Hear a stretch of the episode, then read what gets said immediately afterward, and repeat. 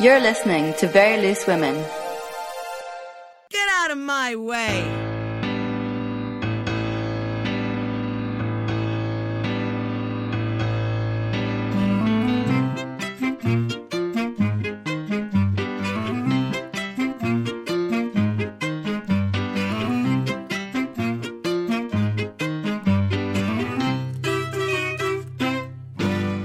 You're listening to Resonance 104.4 FM. We're Loose Women, and you've just heard Club Integral. I'm Emma. This is Leo. And we're joined by Siobhan and Alex from Sex Workers Opera on at Pleasance until the 29th of May. Hi, guys. Hey. Hey. To start off, like, we want to know what is the Sex Workers Opera and how did it first start? The Sex Workers Opera is a multimedia theatre show created and performed by sex workers and friends of sex workers. We are always 50% sex workers at all times, 50% friends of sex workers.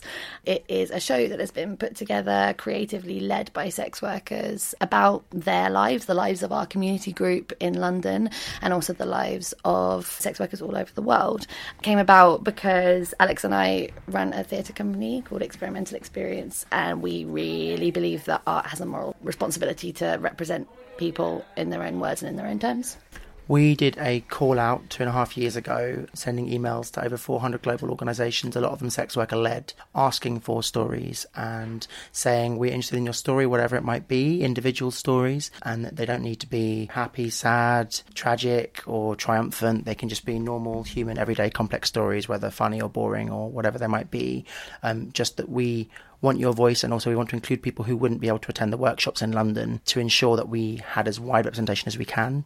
And we've had over 63 stories to date sent in from 17 different countries, a real diversity of people working in different forms of sex work and having had very different experiences of sex work.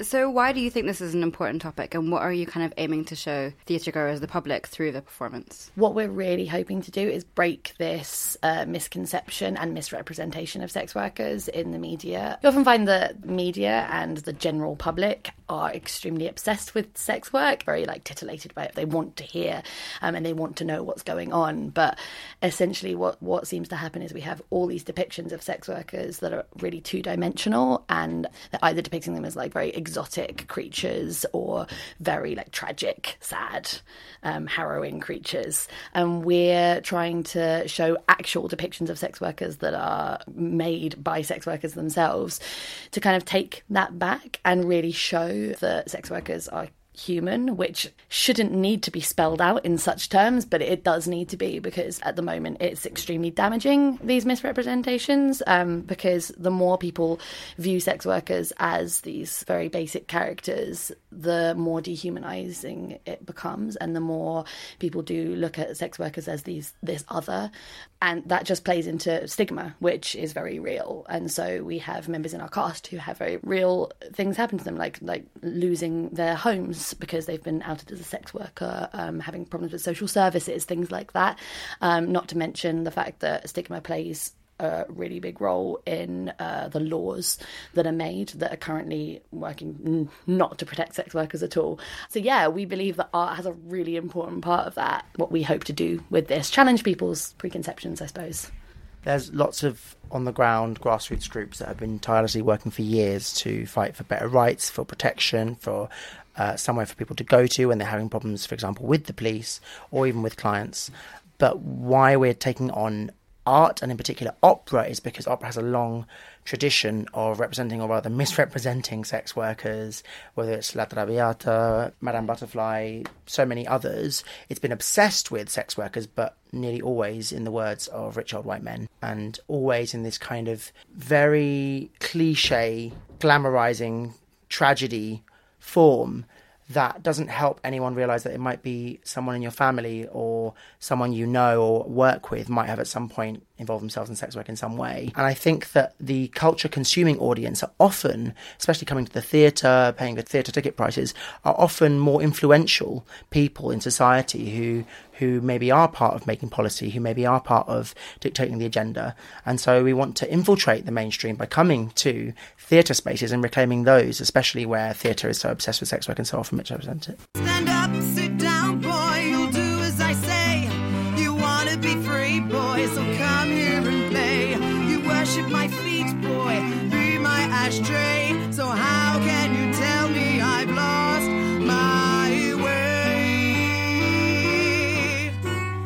Talking about it being an opera, would you describe it? Is it actually an opera? Does, I gue- I guess maybe I don't know what the definition of an opera is. Or would you describe it as a musical? It's funny, isn't it? We're definitely not the most experienced of opera uh, Producers. producers. no, not even remotely. I feel like we use the term opera in kind of a playful way. I mean, it's true that we originally got support from the Royal Opera House in that they uh, subsidised a place on their course that they were doing at the time called Write an Opera. So that's kind of like where it all all began. But I mean, we do in the show. There's there's arias, um, and there are operatic pieces, but um, we've also got jazz numbers. We've also got poetry. We've, we've got some spoken word. We've got projections. It's very much an amalgamation of forms. It's quite funny. It's it's fun to play around with the idea of opera because what Alex was saying about you know opera constantly using the sex worker in their in Lexicon. their in their lexicon. So I think it's it's fun to play around with that, and also it just makes people stare a little bit. They're a bit like sex workers opera, what? Like as if as if those worlds had never been uh, you know conflated United before. before, Yeah, it's it's so strange, but it does make people sit up and have a look. I feel like in the questioning of who should make art and who should get to make art, especially about marginalised groups, we can also start questioning the ivory tower institutions like opera, which is usually a very classical form that's very exclusive in terms of who can learn the music, study the composition, study the theatrics in order to be able to put it on in the first place. And so by breaking that form, by being technically untrained, but artistically, our group are incredibly skilled and mm. diverse in their backgrounds that they bring to to the show. That ends up being, a, I hope that you'll you'll agree when you, once you've seen it, a roller coaster performance.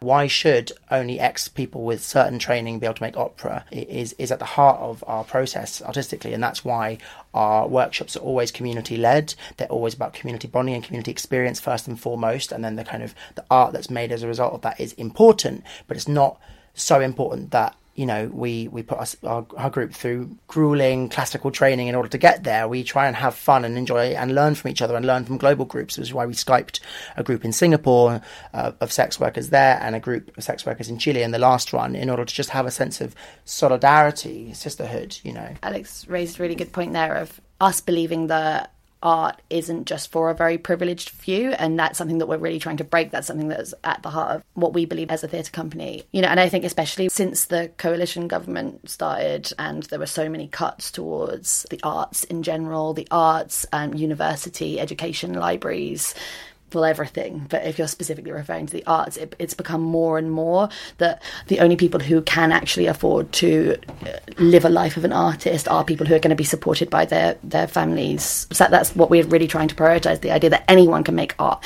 Anyone can make an opera. Everyone can sing. Everyone can dance. We've just kind of been discouraged out of it And, and that's why it means a lot to us that the Arts Council have put their trust in us and allowed us to reclaim a bit of space in that platform.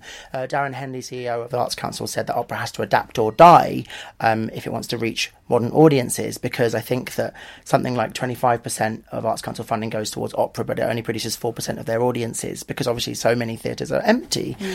And so, in that spirit, I think that we've responded to that challenge and said, hey, opera can be made by the people it's representing. It can feature hip hop alongside arias, alongside jazz anthems, alongside spoken word, theatre reportage, physical theatre and dance pieces. Uh, you know, opera can feature a strip club in the middle of the show and then go back to an aria. You know, it's a and and and I think that is in keeping with opera needing to modernise as an art form. Chained up and eating out of doggy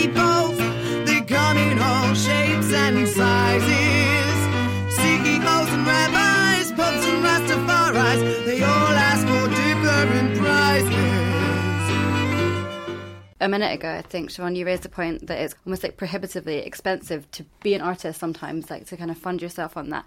Um, and that kind of made me think it's also prohibitively expensive to consume art sometimes, like to come to the theatre.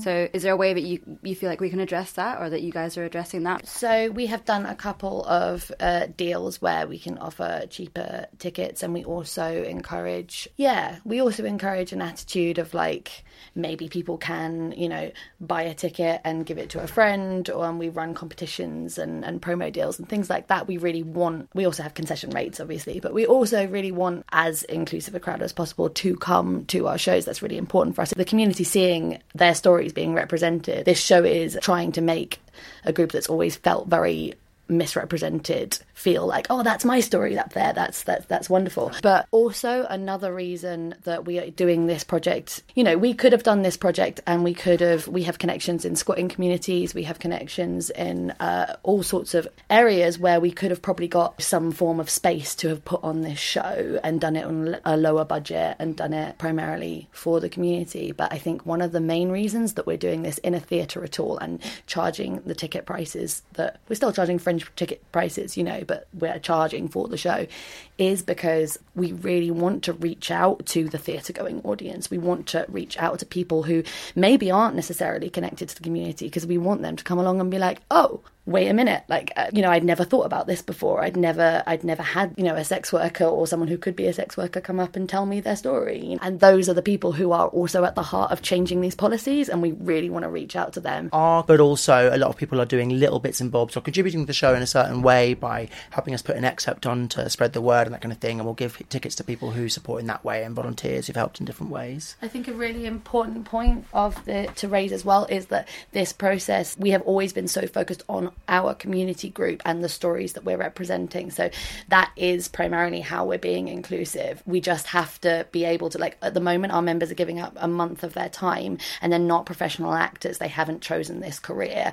Um, they're doing this because they want this their stories heard and they're passionate about it. But some of them, like, have kids at home or people that they're caring for or just have other things that they're doing and they're taking a lot on for doing this project and risking a lot of their safety as well, even though we have the 50% rule in place. Like, so our priority is to raise enough money through ticket sales to be able to pay everyone fairly, really. So I think that's because ironically, people always associate sex work industry with exploitation, but arts. Hmm. I'll say no more. in in terms of you were talking about working with non-professionals in terms of acting and dance. You said you wanted to make it fun and inclusive. How was that training process and how did you lead it or how did it go how did you go about doing that? Well, I guess that what we have here is what has consistently been reviewed as and spoken about and tweeted about consistently as well as, as a piece of fierce quality art that breaks through norms in terms of its content in terms of its form. But I certainly would consider myself as a community arts practitioner, as in my job is to work with people with no necessary experience in theatre or music or dance and to bring out the best in people. So, on the one hand, our group, you know, sex workers, whatever field they might be in, are often very natural improvisers and have to kind of learn on the job and pull stuff off last minute and also perform a lot and play different personas in order to tailor to different clients. That's a very kind of natural part of the territory.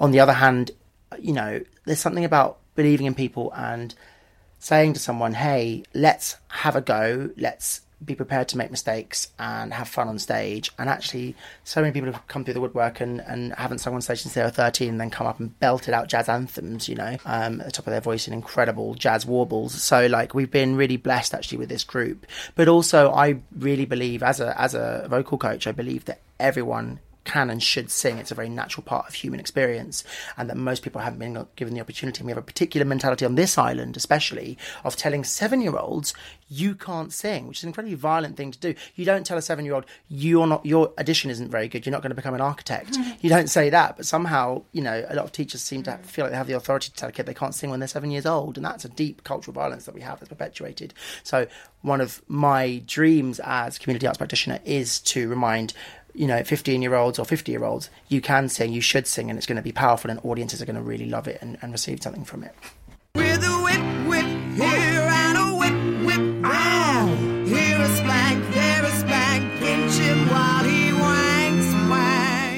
How does it work in terms of being like a collaborative effort? So I know that people submitted stories, but how does that work in terms of like how do you all work together to produce that and show that on stage? originally our show was only basically we all got together for about three days and workshopped a show from scratch essentially and that was the first time anyone had ever met each other. And we all got together we bonded we played trust games and trust exercises which is a huge um, part of how we work as a theatre company. Um, because if you're getting together to tell some really uh, vulnerable stories and share some very vulnerable stories sometimes for the first time because some people are quite isolated. Some people have a huge community group around them already, but some people, you know, had never talked to other sex workers before. So they're sharing very deep and deep emotional things, and it's really important to have that group trust and group group solidarity. So the first day that we had was uh, completely made up of bonding and trust exercises, and then after that, the group creativity begun. And the way we work is kind of it's a process. So all of the stories have been sent in from all over the world. We sometimes scatter the stories around and everyone takes their time to connect to one that that, that really resonates with them and connect to one that maybe doesn't resonate to them as well. And then we all share our own stories as well through processes. And we do group writing processes where maybe uh, we react to something like for example a prohibitionist rant uh, anti-sex work rant. Everyone reacts to um, how that makes them feel, what they would say if they were retorting to that. And then we sort of push it all together and try and make it fit together, try and make it rhyme, try and make it have some sort of narrative, bash out a few chords on the piano. And so some uh, of the songs and scenes you'll you'll see today were from a particular member based on their particular experience. Maybe they're told by that member, or maybe they're not. Maybe someone else is telling that story in order to allow it to be more anonymous, and also to have a process of telling each other's stories as an act of radical solidarity, of like learning someone else's experience that is different to your own. That's really important to us. And we've asked our group to memorize and tell to the audience a story that really resonates with them from the ones that are sent in from around the world, and a story that really doesn't resonate for them because so many experiences are so different in different corners. It's really important to empathize across people living very different situations to ourselves. But also, so, so yeah, there'll be, there'll be communally written numbers, and every line will take from one person's words in a workshop, and then there'll be numbers that are very much based on one person's experience, and, and that's the the community arts job is balancing that, making sure everyone in some place of the show has their own voice coming through some of their own experience. It's also a process of making sure that everyone. So, some of these stories are very powerful. Like you may you may watch the show and be like, oh my god, like I really resonate with that person telling their story. They're really opening themselves up and showing so much vulnerability, but they're not necessarily telling their own story. They might be telling the story of another member in the group. They might be telling a story of halfway, someone halfway across the, the world. But the point is that we've workshopped together to build that trust, to build that openness with each other, that we all feel solidarity with these stories. And the point of these stories is very much that they are relatable because they're human. So even if you're not a sex worker, you could be like, uh, I, I get that. I understand that. I experienced that. I experienced that issue with gender. I experienced that issue with my family, with my mother, with, you know, whatever. And I think that's the key, really, making it relatable, making specific and relatable and human. I think everyone feels a lot of ownership over it, which is really beautiful. What kind of feedback have you had? What kind of responses have you had? And if you have had any ne- negative feedback, how have you dealt with that? So we've uh, been quite lucky in the sense that I think it's quite hard to have negative feedback to it because we're not presenting one story, you know, one side. We're not saying sex work is really great and this is why, or we're not saying sex work is awful and this is why. We're saying maybe you should listen to sex workers if you want to know what sex work is about. So it's very hard to come at it with like, oh, this is bad because you sound like quite a bad person if you're saying no one should listen to the to, to, to sex workers. We've had a good response. We've had people coming along and saying, oh, I was a bit shaky at first, but actually you answered a lot of the questions that I had been thinking about and really challenged what I was thinking of what a sex worker was or what I was expecting. a lot of teary eyes, a lot of also elation as well, because the journey is quite, you know, powerful and intense, you know, a clashing of worlds, as the Independent put it. Um, and it's very journeyful. Yeah, I, I don't always believe in art having to use catharsis, but I think that, you know, our, our group bring a catharsis to the audience. One that made us laugh and feel confused last night was someone saying, I'm going to go home. It was so great. I feel like a terrible person. And I was like, what do you mean? Oh, all my preconceptions. You, you, you showed me all the stereotypes I had in my head and that I'd learnt them from Hollywood. And I knew, you know, that like as a feminist, all these conceptions that I'd had about my own gender growing up were, were wrong. And I had to like learn in my teens and 20s that I'd been misguided. But then you showed me all the ways that I still thought about sex work. And I'm really glad that you showed that to me. you know, we don't want you to feel like a terrible person. it's about, but it's fundamentally about building bridges. And I feel like the overwhelming reaction we've had is people saying, "Wow, you've opened my eyes, mind, heart, and I'm interested to listen and learn more." Yeah, it, it is very much about building bridges. The idea that, especially between two different forms of feminism, for example, we have a story that is running through uh, all the different stories, um, and it's a story that ties everything together. And it's about a sex working daughter and an uh, anti sex work feminist mother, and them interrelating in their different forms of feminism and different forms of uh, experiencing activism and different forms of age relationships and the mother daughter relationship, which is just ridiculously complex anyway. I, I feel like that aim there is to try and build those bridges um, in from two groups that should be united with such solidarity, but there's so much pain and anger there, and it's nice to just start to build an act of listening. Thanks so much for speaking to us. Um, I'm really excited to see the show. Yeah, we can't wait to see it. So thank you guys and hope it goes really well. Thank, Thank you. You tell me. I know not what I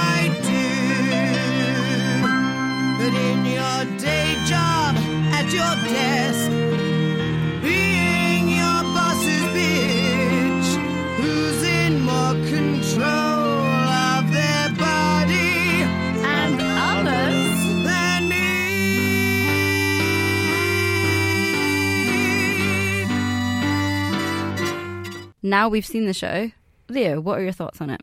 I thought that it approached a lot of really important topics, and as a piece of activism, I thought it was really important. It definitely challenged my views, and I was entertained throughout. So I, it kind of hits all the spots that I think theatre should do. I would question whether or not it's an opera, and I think the directors do too. So I'm not exactly sure what opera is. I think we don't know. Yeah. It sounds like no one knows. It was very varied, has something kind something for everyone. But it, it kind of did because it's all different kinds of music. There was dance, there was different performance, monologues. Yeah, there was a kind of narrative running through it of a sex worker daughter and her anti sex work mother discussing their opposing views, which I think, as any mother or daughter, whether you're a sex worker or not, you can yeah Relate you can to relate that, to yeah. that fractured relationship between a mother and a daughter. I think from having spoken to Siobhan and Alex, when they talked about it being kind of very much like a community theatre type Mm. project, I think viewing it in that lens, it didn't have to be perfect. Definitely. Um, yeah. And it was just really nice that everyone had their voices heard, and it seemed like a very like collaborative effort. And I think, that's really given that, there were some incredible performances. There was like, some exquisite acting and dancing and singing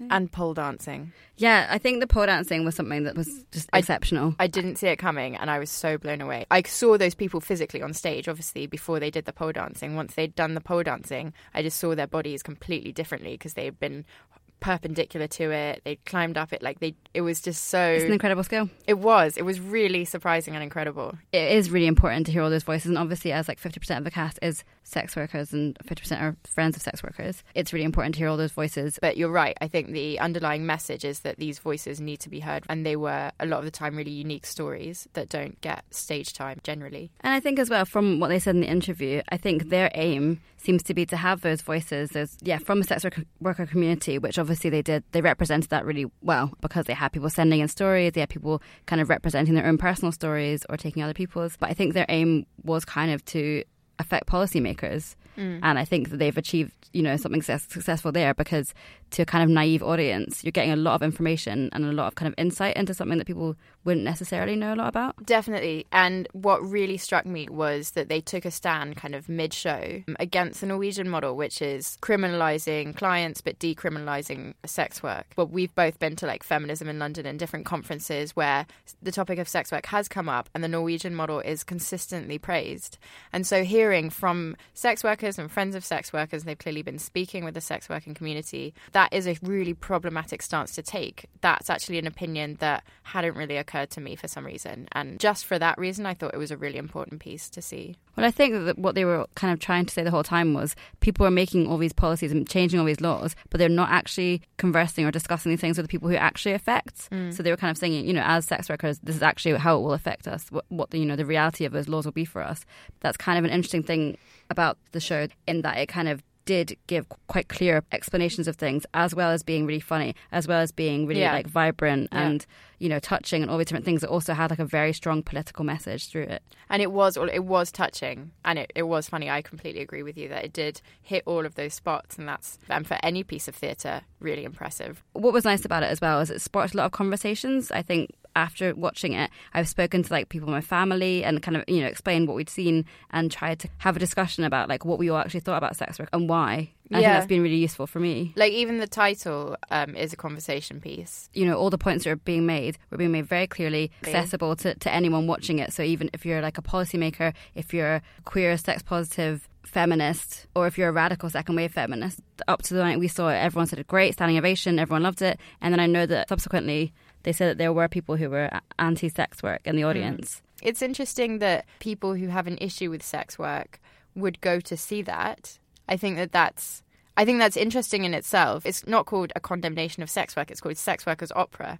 So they're going to know the kind of angle from the title that it's going to take. So going in there with an agenda to heckle or disrupt, I mean it's rude first of all, but also maybe it's open-minded. Maybe they could go there and maybe their views were slightly challenged and changed, who knows. I think anyone's views would be challenged and changed, to be honest. That, I think even if you're a sex worker, you're going to see things there that you might not have experienced yourself. I think, you know, people that we spoke to, which we're going to hear a clip from later on, definitely, even if they were sex positive, if they were, you know, pro sex work, still had views challenged. But those are our views. Don't rely on us. We caught up with some theatre goers after the show to see what they thought of it. It's! The show was amazing. It goes straight uh, to the heart and breaking every kind of borders that we have. Go and see it, go and see it, go and see it. Um, I was surprised by the realism of it. It was it, it had a real human side to it. And it was also very, very funny and definitely took the piss out of itself. Yeah, I, I thought it was wonderful. It was very sexy and challenging. I loved it. The songs were very catchy and really brilliant. They're still in my head now.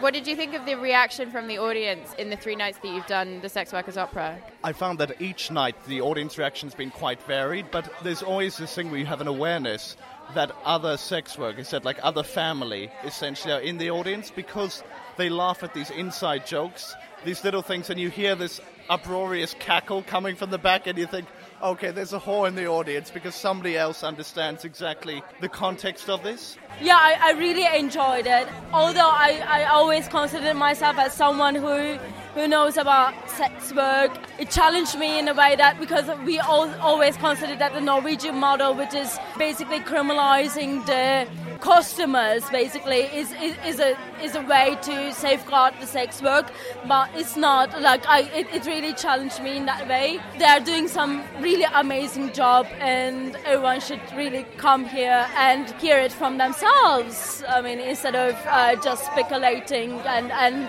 uh, making laws and regulations in in behalf of them. I love the Sex Workers Opera.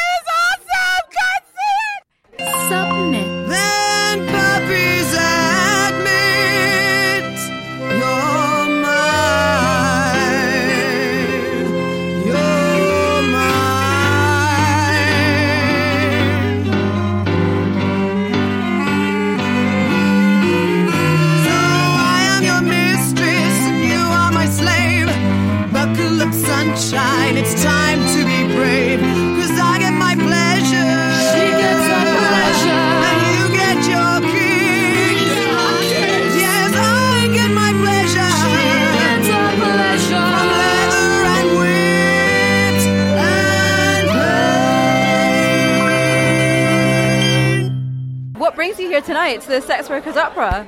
Well, I am the m- mother of one of the performers, and I want to bring her home. I think that this sex work is disgusting, and I think it should be stopped. And I don't want her doing it. It's dangerous, and she could get all kinds of diseases, and she might get killed. And I want to bring her home. And has the show changed your mind? Do you think it's safe, or do you think you're still totally against it? Well, there are a few points that they're making that might make me think, but no, she's my daughter, and I want her home. I want her in a nice, respectable job. What are those points that are making you think twice? Um, well, well, the money issues. Could be your own boss. Well, that did that did cross my mind because you know I did work many many hours. I was a single parent, and you know I had to work night and day when I was bringing her up, and um, yeah. Running a phone line that whole time. Don't put ideas into her head, for goodness sake, honestly. I just had to p- uh, pose a question to her. I said, Simone, what would you think if you came home and I decided to be a sex worker? I bet that would stop her in her tracks, don't you think? Did you say that to her? I did. All she, She said, said? is, she said, well, Mum, I'd come home and I'd say, Mum, are you happy in what you're doing? Are you sure about this? And if you are, then yes, I support you all the way. I bet she wouldn't.